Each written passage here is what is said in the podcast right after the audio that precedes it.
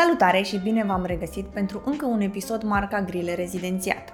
Într-o lume în continuă evoluție, marcată de ritmuri rapide și provocări cotidiene, gestionarea emoțiilor a devenit mai importantă ca niciodată, în special înaintea unui examen atât de important precum examenul național de rezidențiat. Am descoperit recent o aplicație gratuită și cu care nu suntem afiliați, dar m-am gândit că vă poate fi de ajutor. Aceasta se numește How We Feel și îți oferă posibilitatea de a-ți urmări și înțelege mai bine trăirile emoționale. Este esențial să le validăm, să acordăm timp pentru a le procesa și a ne conecta la cauzele acestora. A neglija sau a ignora ceea ce simțim poate duce la comportamente evitante, cum ar fi consumul excesiv de social media, vizionarea excesivă de seriale, consumul de fast food sau oricare alte vicii. Aceste comportamente, în timp, nu doar că nu ne ajută, dar se pot amplifica și pot duce la probleme de sănătate. Prin utilizarea acestei aplicații, cel puțin eu, cred că ai șansa de a-ți redefini relația cu propriile emoții, de a-ți oferi îngrijirea și înțelegerea de care ai nevoie pentru a trăi o viață echilibrată și, sper eu, să te ajute să-și gestionezi mai bine emoțiile înainte de marele examen. Dar să revenim. Te invit să aflăm împreună cu medicul rezident Diana Chițimuș cum este rezidențiatul pe neurologie. Să-i dăm drumul! Bună, Diana! Bine ai venit la podcastul Grile Rezidențiat. Vreau să îți mulțumesc că ai bătut atâta drum să vii și să ne onorezi cu prezența ta la unul din episoadele podcastului nostru și de-abia așteptăm să-ți auzim experiența. Și eu vă mulțumesc foarte mult pentru invitații. A fost o plăcere să vin, absolut uh, minunat oricum și vreau și să profit de ocazia asta ca să informez pe ceilalți colegi sau viitor colegi neurologi cam despre cum stă treaba. Poți să începi să ne spui un pic, uh, dacă stai să-ți amintești, când erai tu încă în uh, facultate, dacă îți doreai să devii medic neurolog sau îți doreai cu totul și cu totul altă specialitate? Pentru mine a fost uh, un parcurs mai diferit, pentru că eu nu mi-am uh, dorit să dau la medicină. Eu în uh, ultimul an de liceu voiam să plec să studiez în străinătate, ca toți colegii mei de liceu și prietenii cei mai buni și pe vremea aceea doream destul de mult să devin inginer în domeniul de surse de energie regenerabilă și sustenabilă. Mi-a plăcut foarte mult fizica și chimia și partea de cercetare. Așa că în primul an de facultate mi-aduc și acum aminte că încă aplicasem la Oxford, la facultatea de chimie, m-au chemat la interviu, nu am mai ajuns din uh, niște probleme personale, de familie și am continuat uh, practic uh, medicina, în continuare cu gândul mai mult la fizică, la chimie și cam întotdeauna m-au atras părțile din medicină care mm, aveau o legătură cu ceea ce mi-a plăcut mie în liceu și ce am făcut eu uh, mai bine, practic, în anii de liceu. Așa că în primul an de facultate nu știam sigur dacă vreau să devin medic, dar păi ce fel de medic vreau să devin.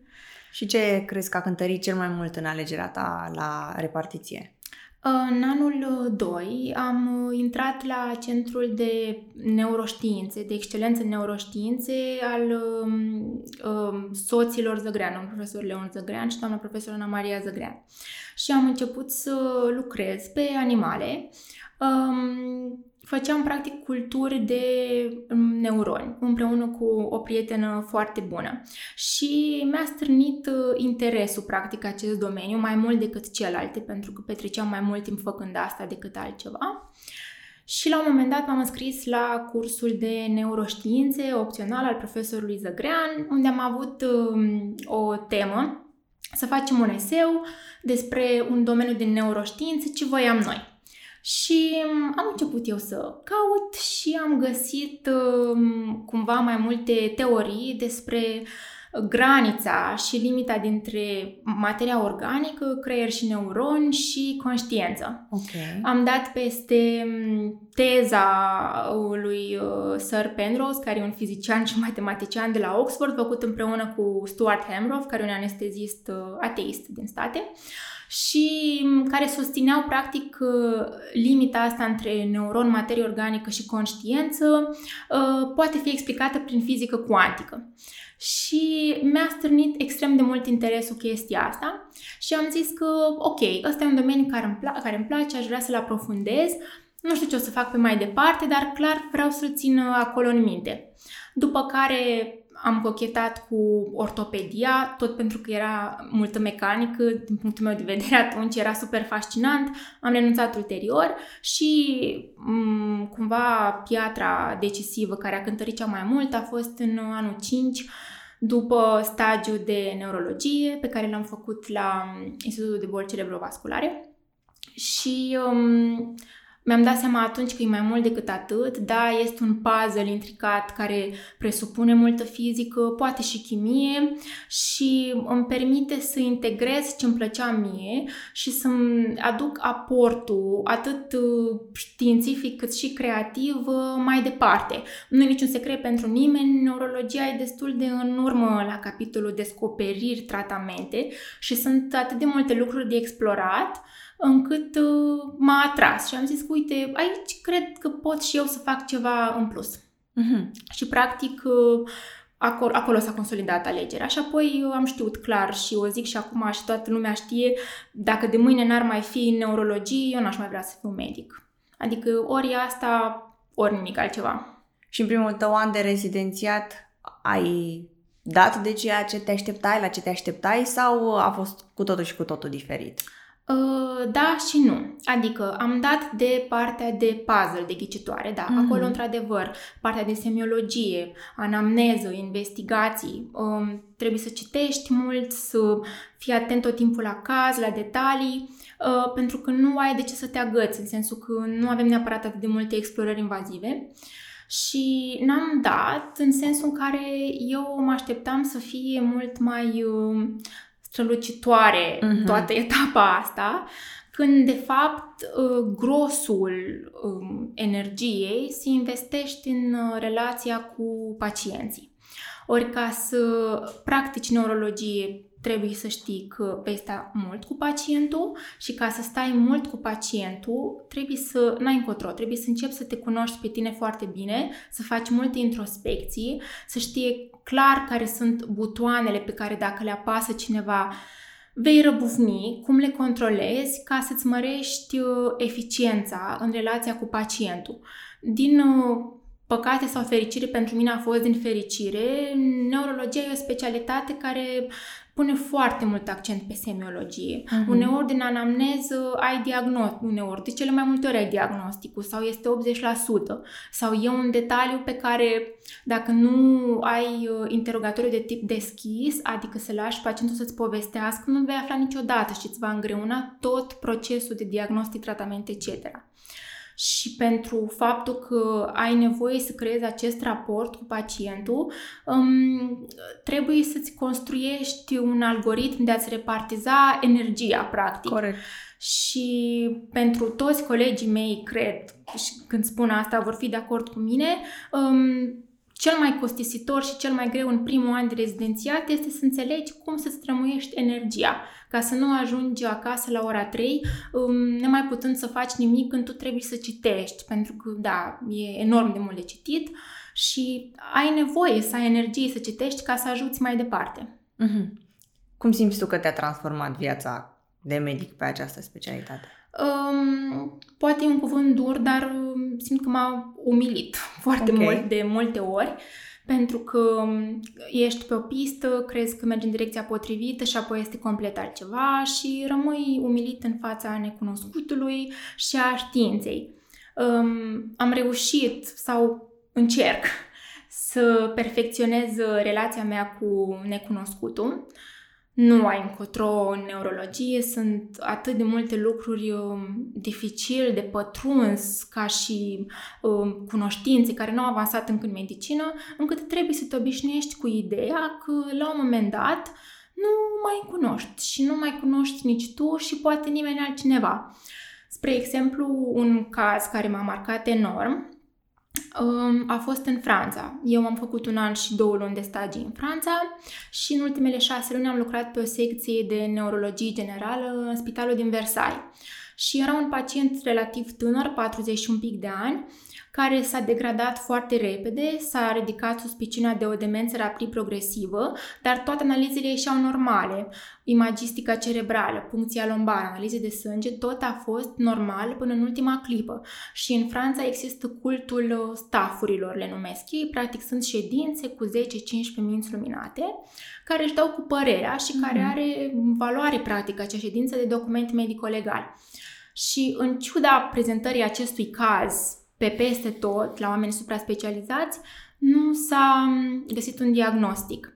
Și deși n-a fost pacientul meu, înainte să plec, decedase și mi-aduc Doamne. aminte cum toată lumea aștepta cu sufletul la gură autopsia, pentru că toți erau frustrați când nu au putut să facă nimic, dar în același timp curioși să vadă cu ce s-au confruntat ca data viitoare să aibă un răspuns mai repede și să fie mai eficienți.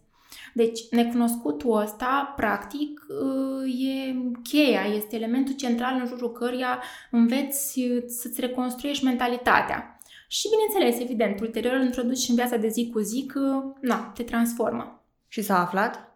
Uh, eu n-am mai ținut legătura, chiar voiam să întreb și nu, nu știu încă ce a avut. Oh, wow. Da. Chiar că e puțin șocant, 41 da. de ani și atât de și... rapid să e frecvent să nu știm. Mm-hmm. Cel puțin în neurologie e frecvent să dai de numeri și mai mult decât atât să-ți aduci uh, puterea și energia să stai față în față cu aparținătorii. Asta după ce ai stat față în față cu un coleg, cu un senior, cu cineva mai bun ca tine. Și când răspunsul final e nu știu, tu ești responsabil de pacientul respectiv și tu trebuie să dai o explicație, să rămâi umil și să încurajezi aparținătorii, uite, eu sunt la nivelul ăsta, dar cunosc oameni care sunt mai sus ca mine, i-am întrebat, dar vă rog, mergeți și dumneavoastră, mai întrebați, căutați, uh, trebuie să te ajute cei din jur în fața necunoscutului, pentru că altfel uh, duci ușor, ușor în gânduri nu prea fericite. Ce ne poți spune despre ce presupune neurologia pentru tine și dacă împărțirea asta pe module care este prezentă în fiecare specialitate, dacă vreo parte a neurologiei te-a atras mai mult? Um, împărțirea pe module neurologie nu este extrem de ofertantă, adică mm-hmm. sunt trei ani și jumătate de neuro, adulți, șase luni de medicină internă, două luni de anestezie și terapie intensivă, două luni de psihiatrie, două luni de imagistică medicală, două luni de explorări, stagiu de bioetică și mm, cam atât. Da, eu am ajuns să ador partea de neurologie care se ocupă cu nervi și mușchi după ce am terminat stagiul de medicină internă cu domnul dr. Jurcuț, care e și medic specialist reumatolog și am văzut mai multe patologii din reumatologie care au afectare și de nervi. Uh-huh. Și um, mi-am dat seama că mi-ar plăcea să fac aproape numai asta, pentru că, la fel, ești la granița dintre specializări, trebuie să știi de amândouă și să potrivești uh, piesele. Mm-hmm. Și, practic, um, cred că pentru toți colegii care vor trece prin stadiu de medicină internă e foarte important să le aleagă bine, pentru că te ajută enorm mm-hmm. în final. Cum arată, practic, viața unui medic rezident? Cum este ziua lui?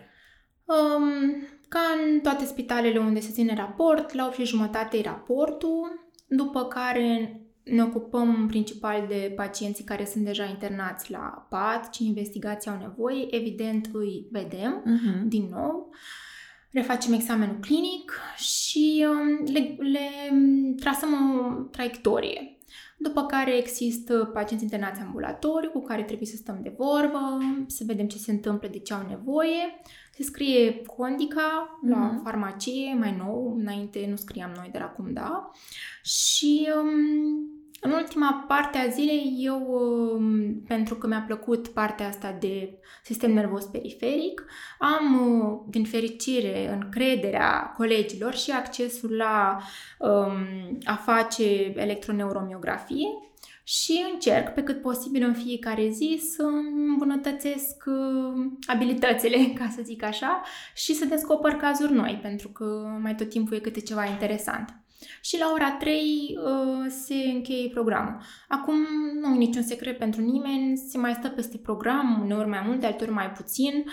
Depinde ce ai de făcut, depinde cât de detaliat vrei să scrii o externare, mm-hmm. toate lucrurile astea se adună. Și cam asta ar fi viața la spital. Știu, sunt organizată, în realitate se întrepătrund uneori toate activitățile astea și poate să fie haosul de pe lume. Corect, ca în fiecare rezidențiat da. există lucruri uh, pozitive și lucruri negative. Ce ai observat tu că uh, practic lipsește în rezidențiatul pe neurologie la noi, în România, în spitalul în care lucrezi tu și după aia în contrast și lucrurile pozitive care te fac să, să mergi mai departe? Um, nu observasem neapărat până să plec în Franța, dar uh, ca să fac o paralelă, Um, un lucru negativ prin comparație ar fi faptul că stăm uh, mai tot timpul în același spital. Uh-huh. Spre exemplu, în Franța, rezidenții se rotesc la șase luni într-un alt spital, alte echipă, poate alte, alte supra-specializare, alte locații, că poți să pleci și în alte orașe să faci așa mai departe. Și asta permite o omogenizare a nivelului uh, rezidentului la final de rezidențiat. Uh-huh. În România îți alegi un spital, da. practici acolo majoritatea timpului și mai pleci cu stagiile care sunt din curicul într-o parte sau în cealaltă. Și asta te leagă foarte tare de profilul spitalului în care lucrezi uh, și îndrumătorul de rezidențiat. Uh-huh. Dacă, spre exemplu, îndrumătorului îi place mai mult o parte din neurologie, ai să vezi mai mulți pacienți um, din patologia respectivă. Și cred că asta e un dezavantaj, adică la mine din fericire n-a fost cazul, dar din ce am auzit sunt colegi care văd numai o parte din neurologie până la finalul rezidențiatului și nu cred că e în regulă. Um, deci, clar, un, ăsta ar fi un lucru negativ, că nu sunt uh, aceste rotații. Uh-huh. Um, un lucru pozitiv mi se pare, sincer, programul de lucru Okay. Adică faptul că în teorie ai timp să ajungi acasă și să citești. Um, și faptul că în majoritatea cazurilor, sau să zic așa, secțiile de neuro din București cam sunt din neurogenerală. Adică dacă vrei, cam poți să vezi de toate. Bine, trebuie să te zbați un pic, dar cam vezi de toate. Uh-huh. Um, ori, spre exemplu, în Franța poți să ajungi șase luni într-un centru de medicină, de neurologie neuromusculară, unde vezi numai asta. Uh-huh. Și dacă nu-ți place, cam bați pasul pe loc. Da. Deci, cam astea ar fi punctele din punctul meu de vedere. Um, în spitalul în care ești acum se fac gărzi pe neuro? Da, se fac gărzi. Um, rezidenții de an 3 sau mai mare sunt uh, linia 2. Ok. Um, gărzile sunt destul de grele. Ok. Și nu neapărat uh, din cauza numărului mare de urgențe neurologice, ci din cauza faptului că eu văd, cel puțin în România și nu prin comparație, o reticență a colegilor din alte specialități um, în a sparge un pic bariera între noi și ei, adică dacă există un pacient cu o patologie cronică neurologică, el poate fi destabilizat din complet alte motive. Nu trebuie neapărat să chemi neurologul, mm-hmm. care aia e patologia cronică, dar aia e stabilă.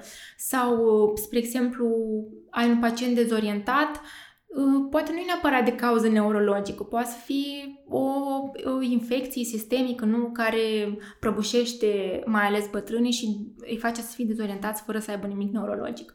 Deci, gărzile cred eu că sunt grele pentru că ceilalți colegi din alte specialități nu vor să depășească un pic uh, farfuria lor, ca să zic așa, să înțeleagă că neurologul poate nu are cu ce să te ajute exact. în contextul respectiv. Uh, și um, apoi um, cred că mai sunt grele pentru că ai anumite patologii, da, cum ar fi accidentul vascular sau statusul epileptic, unde trebuie să ai instinctul deja format. Uh-huh. Să știi exact ce ai de făcut, ai un timp limitat la dispoziție și să coordonezi uh, pe toți cei din jurul tău cât poți de mult în cazul în care nu sunt deja foarte trăinuiți în patologia respectivă, ca să te miști în timp real. Pentru mhm. că, na, time is brain, asta e o zicală pe care o zice toată lumea și e adevărat. Deci... Cum, cum ți se pare că te afectează pe tine emoțional un caz care este mai dificil sau greu de tratat, având în vedere că neurologia are foarte multe patologii care nu au încă un tratament curativ? Um, e frustrant. Cred că frustrarea e cea mai puternică emoție în cazuri de genul ăsta. Mm-hmm. Um, și te face să te întorci către colegi. Eu am văzut asta în Franța și mi se pare o idee foarte bună. În diagnosticile um, dificile okay. și care pun practic parafa că s-ar putea să în 5 ani să nu mai ai nicio șansă, da, cum ar fi scleroza laterală amiotrofică, trebuie să te ajute colegii. Adică, odată să, să, să susțină, să-ți spună, uite, dai diagnosticul ăsta înainte să-l dai sau nu, hai să ne gândim la altceva. Apoi, în Franța se făcea, spre exemplu, un mini-comisie în care un medic dădea diagnosticul și altul urmărea pacientul pe parcurs, pentru că pacientul asocia medicul respectiv care a dat diagnosticul cu ceva rău și uh-huh, firesc. Uh-huh. Și, uh, practic, se preia din sarcina asta și din frustrarea și uh, tristețea la urma urmei, că nu-i face nimănui plăcere să dea da. un astfel de diagnostic, se împarte între uh, colegi. Și cred că asta e și cea mai bună metodă de coping, ca să zic așa. Să înțelegi că um, ai nevoie de ajutor în momentele alea, al cer colegilor și viceversa. Ai ales uh, București pe, pentru că aveai colegi de-ai tăi din facultate mai aproape. De ce, de exemplu, nu ai ales Iași, unde de acolo ești tu? Pentru că, um, cum ziceam și la început, mi-am dorit să nu las la o parte uh, cercetarea uh-huh. și știam că în București sunt mai multe oportunități de a continua și domeniul ăsta. Am înțeles. Ca și m- dificultate, ți se pare foarte dificilă neurologia și solicitant astfel încât să nu-ți permită să ai și timp pentru tine și viață personală, viață de familie? Depinde ce fel de om ești, uh-huh. cât de ușor te detașezi. Eu nu sunt o persoană care detașează ușor și destul de empatică și pentru mine, da, este solicitantă. Nici n-aș face altceva, dar, da, pentru mine este solicitantă.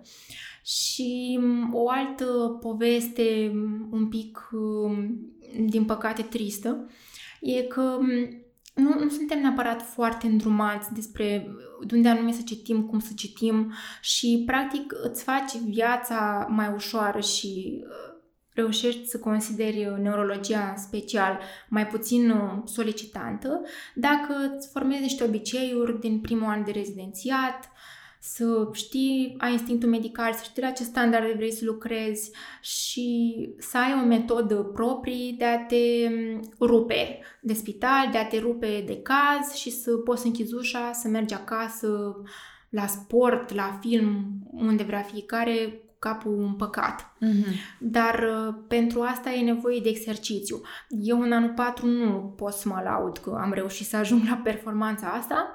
Um, în schimb, um, da, dacă la celelalte specialități poate nu trebuie să dedici o parte a creierului în care te gândești cum mă detașez, cum îmi fac viața mai ușoară, poate uh, sunt convinsă că sunt și altele, dar la neurologie chiar trebuie să petreci un pic de timp să-ți formezi aceste obiceiuri. Cum, um, să zicem, dacă tu um, te întoarci acum în timp, pe lângă, mi s-a părut că ai dat foarte multe sfaturi pentru cei care urmează să dea examenul de rezidențiat pentru și cei care vor să-și aleagă neurologia și mi s-a părut foarte fascinant că mereu le-ai dat niște sfaturi practice astfel încât să le faci viața mult mai ușoară la începutul rezidențiatului, în primul tău an de rezidențiat, în primul lor an de rezidențiat și ai menționat și acum de faptul că nimeni nu spune de pe ce cărți să, să înveți. Și tu fiind acum anul 4, cum, ce, ce cărți le poți recomanda? Cum te menții tu la, la curent cu tot ce e nou? Um, de departe, cele mai actualizate și bine construite cărți, mult spus cărți, sunt un fel de numere reviste, sunt de la Continuum, de la mm, AAN, Asociația Academiei de Neurologie din state. Uh-huh. Se plătește într-adevăr mm, anual mm, o sumă. Noi, spre exemplu, în spital se împarte și toată lumea are acces la ele uh-huh. și sunt ultimul răcnet, ca să zic așa, adică se rescot numerele respective pe fiecare parte a neurologiei unde ai cam tot și sunt foarte bine structurate. Apoi, deci, din punctul meu de vedere, și pentru începutul rezidențiatului și pentru acum eu care dau examenul anul, acolo găsești um, tot ce ai nevoie. Uh, pentru aprofundare uh-huh. e Bradley, sunt 5 volume, acolo citești neurologia când ai timp sau vrei să vezi ceva foarte în detaliu. Uh-huh. Și mi se pare o carte extrem de bună care măcar într-o viață de neurolog să o apuci să o citești pe toată.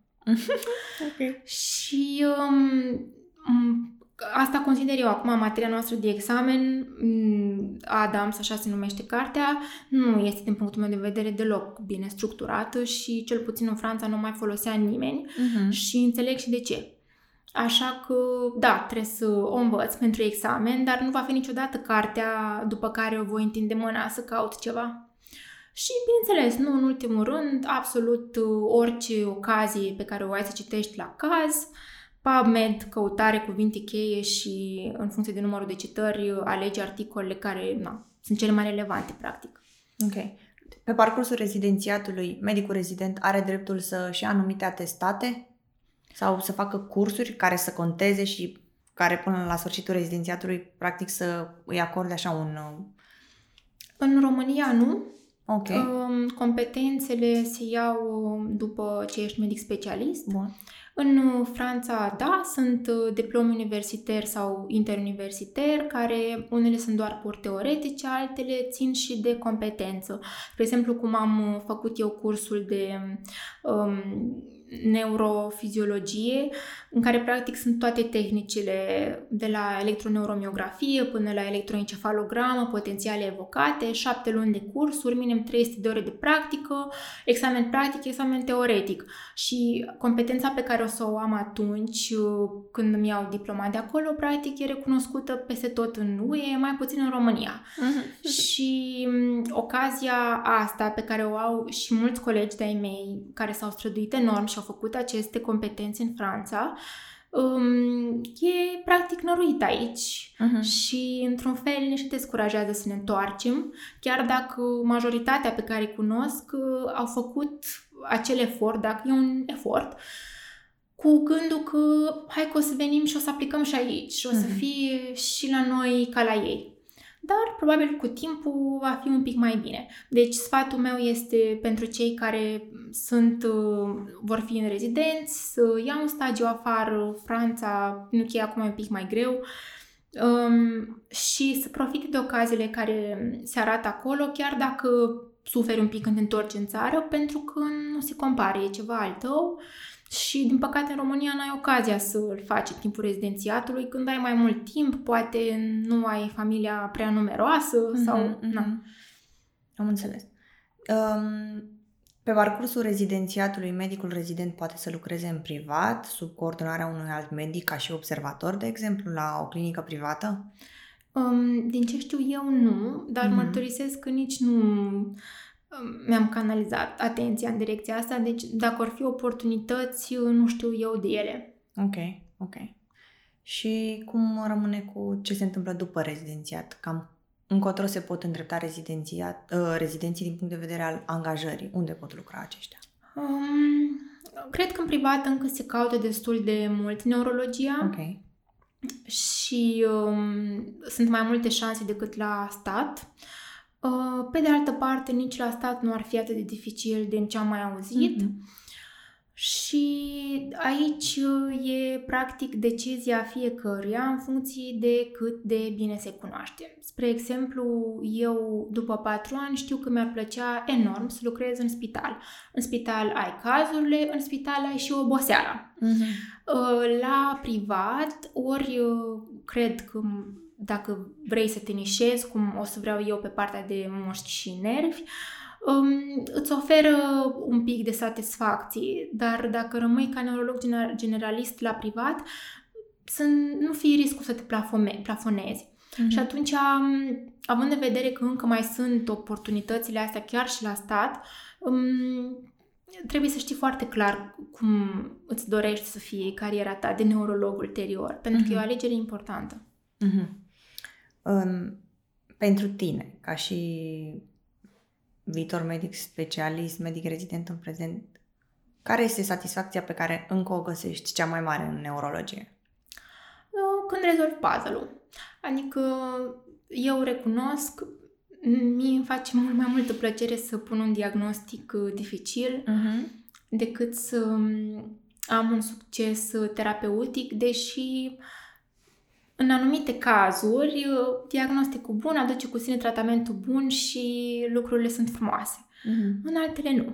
Așa că um, am încercat să îmi iau validarea și satisfacția din a pune diagnosticul um, corect, care evident uneori se dovedește a fi corect după 1, 2, 3, 5 ani după ce a evoluat pacientul, alteori imediat când uh, ai suportul colegilor, seniorilor, îndrumătorilor și zic, uite, ai avut dreptate. Mm-hmm. Și um, pentru mine cam asta e cea mai mare satisfacție în momentul de față.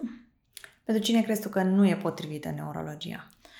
Pentru cei care nu au răbdare să lucreze cu oamenii. Okay. Adică e atât de multă muncă în a-ți construi un fel de a aborda pacienții pentru că trebuie să scoți, să scoți, să iei atât de multe de la ei ca să ajungi cât mai repede la diagnostic și tratament, încât um, e un side job, adică uh, ai nevoie de energie, de, nu știu, poți să studiezi, să citești. Eu am citit despre asta pentru că dacă nu, nu faci un anumit grad de introspecție, nici nu ajungi la celălalt. Așa că celor care nu le place neapărat să interacționeze mult cu pacientul sau poate cu 1, 2, 3 pe zi, nu le-aș recomanda neurologie, că na, le-ar fi viața mult mai grea. Ce abilități ai dobândit tu sau uh, ce tips and tricks ai găsit ca să ai succes în specialitatea asta? Um, am, încerc să spun de câte ori mult pot, nu știu. Okay. Um, nu știu, generează discuții. Într-adevăr, nu plăcute uneori, pentru că, na, ești acuzat de ce nu știi. Nu-i, nu-i deloc plăcut, dar lumea se obișnuiește cu tine, că tu, de fapt, citești și ai o idee, dar vrei să afli și părerea celorlalți. Iar ca rezident, asta mi se pare cel mai important sfat pentru orice, orice specialitate. 4, 5, 6 ani de rezidențiat, ai voie să nu știi nimic. Uh-huh. Adică poți să zici constant nu știu, nu știu, ca să generezi discuții, uh, vei fi întrebat de ce nu știi sau ce crezi că este și ai ocazia să-ți formulezi un diagnostic, ai ocazia să-ți pui, uh, să verbalizezi gândurile tare, ideile pe care dacă le ții acolo nu vei ști niciodată dacă sunt corecte sau nu. Și după aia trebuie să spui parafa pe ele, dar tu nu ai avut niciun feedback niciodată. Uh-huh. Așa că um, cât voi putea, și acum profit în continuare rezidențiat, prefer să zic nu știu, chiar și atunci când am o mică idee și să-mi deschisă ulterior la discuții. Chestia asta am observat-o și în Franța când am ajuns în prima lună. Mi-a zis unul din îndrumători că aici nu există greșeală mai colosală decât să faci ceva atunci când nu știai de fapt și nu ai întrebat. Uh-huh. Și eram atât de încurajat să întrebăm încât uh, se normalizase chestia asta și niciodată nu eram învinovățiți că nu știam ceva. Din potrivă, se repeta așa 100 mii oară. Asta era posibil pentru că volumul de muncă era mai mic într-un timp mai mare, adică lumea era mai calmă și mai relaxată. Dar uh, ceea ce la noi nu se întâmplă neapărat. Dar chiar și așa, uh, cred că ăsta e tips and tricks, cred că e printre cele mai importante, să spui nu știu atunci când poți. Ce anume ți se pare ție că e uh, trecut cu vederea de ceilalți colegi ai noștri medici despre neurologie și practic ți-ar plăcea să le comunici ca să știe pentru o comunicare mai bună și pentru o relație da. între colegi mai bună. Uh, nu orice pacient dezorientat e neurologic, mm-hmm. da, foarte important și um, adevărul este că în neurologie sunt puține urgențe, adică da, alea care sunt, sunt importante, dar sunt câteva și mi-ar plăcea mai mult să distingă între ce cu adevărat urgent și ce este o patologie neurologică cu care colegul neurolog te poate ajuta, dar nu neapărat în 10 minute, pentru că, na, fiecare își drămăiește timpul, mai ales în gardă, cum poate. Uh-huh. Și um, să nu le mai fie frică. Uneori văd chestia asta, orice urmă de boală neurologică, e, creează așa o panică și o temere pentru ceilalți colegi când nu văd de ce ar fi cazul. Bun, ce ne poți zice despre supra-specializările pe neuro? Um, ar fi câteva și mm, în principal cred că e important să ai mai întâi contact cu un neurogenerală ca să le vezi. Ar fi partea de periferic, da, sistemul nervos periferic și mușchi, ar fi partea de epilepsie, ar fi partea de accident vascular, stroke, cu tot ce aduce el, ar fi um, movement disorders uh, sau tulburările de mișcare, ar fi bolile neurodegenerative tip mm-hmm. Alzheimer um, și um, boala Parkinson, care cumva este la graniță, și bolile neuroinflamatorii, uh, care sunt cumva cele mai populare boli cronice din neurologie, gen scleroza multiplă. Mm-hmm și într-un serviciu de neurogeneral apuci să vezi un pic din toate și ulterior să știi cam uh, ce ți-ar plăcea mai mult să aprofundezi după.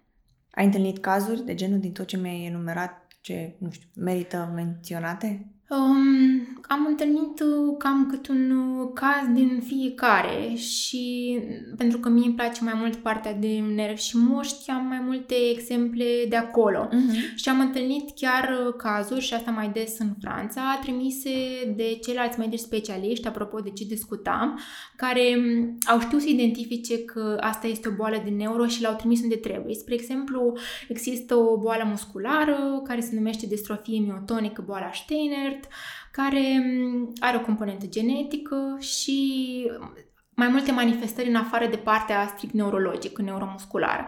Una dintre ele ar fi faptul că poate da cataractă la pacienți foarte tineri, gen 20-30 de ani. Și asta e un indiciu foarte important. Un mhm. oftalmolog mm-hmm. când vede așa ceva, da, la 30 de ani, te gândești că ok, ceva nu e în regulă. Um, și mai ai un pic idei cam ce mai vedea în boala respectivă, da, o slăbiciune musculară, o tulburare cardiacă, o hipersomnolență de urnă. Ai pus mâna pe telefon și ai întrebat un coleg neurolog, mm-hmm. pentru că e mhm. foarte probabil să fie de el. Și chestia asta în anumite boli, care într-adevăr sunt mai rare, dar e important să le vezi, um, se întâmplă frecvent între colegi, știi? Dar trebuie să ai un pic idei ca să știi pe cine să suni. Mm-hmm. Uh, tu, ca și medic și mai e foarte puțin până termine rezidențiatul, te-ai gândit la ce planuri de viitor ai? Um, eu îmi doresc um, foarte mult să um, fac o filieră dedicată mușchilor. Um, mi-a plăcut uh, acest domeniu, dintre nervi și mușchi am ajuns uh, Uh, prefer mușchii. Uh-huh. Într-adevăr, sunt boli uh, mai rare, unele da, altele nu, dar în principal sunt rare și cred, poate greșesc, nu știu, din contactul pe care l-am avut eu până acum în uh, neurologie în România, cred că sunt subdiagnosticate. Și e păcat pentru că unele au, majoritatea au componentă genetică și trebuie să informezi uh, omul, mai ales dacă e tânăr, despre ce se poate întâmpla cu familia lui și așa mai departe. Și la ce să se aștepte el în viitor. E drept, majoritatea sunt uh, light, adică nu sunt uh, boli care te invalidează enorm. Mm-hmm. Unele pot fi și așa. Um, în schimb, cu un pic de dirijare, um, oamenii respectiv pot trăi o viață în cunoștință de cauză, dar cât se poate de ok să aibă totuși un diagnostic și pentru că lipsește partea asta, asta mi-ar plăcea să fac. Super! Mult succes! Mulțumesc tare mult! Noi am mai avea o singură întrebare pentru tine și anume, care este cel mai important sfat pe care l-ai oferit unui absolvent de medicină care vrea să urmeze neurologia? Um, să stea un pic cu el, un pic mai mult, să se gândească exact uh, ce fel de persoană este, um, cât de mult îi place să lucreze cu oamenii, cât uh, tărie de caracter uh, are să spună nu știu și uh, dacă la toate întrebările astea pe care și le pune răspunsul în favoarea uh, unui, uh, unei specialități precum neurologia să meargă mai departe, dar nu înainte să stea măcar o oră așa cu el și să se gândească foarte clar la lucrurile astea. Super! Mulțumim mult pentru și toate cuvintele sincere și vreau să te felicit pentru că mi se pare că ești o persoană foarte pasionată de ceea ce face și mă bucur că ți-ai găsit practic și calea să, pe care vrei să o urmezi după ce termin nișa și sunt convinsă că având în vedere că partea asta de neuromuscular nu e atât de bine acaparat în România, o să faci o treabă foarte bună și Sperăm. te, ai toate felicitările noastre și mulțumim încă o dată că ai venit la un episod. Și de eu vă la mulțumesc din podcast. suflet pentru invitație.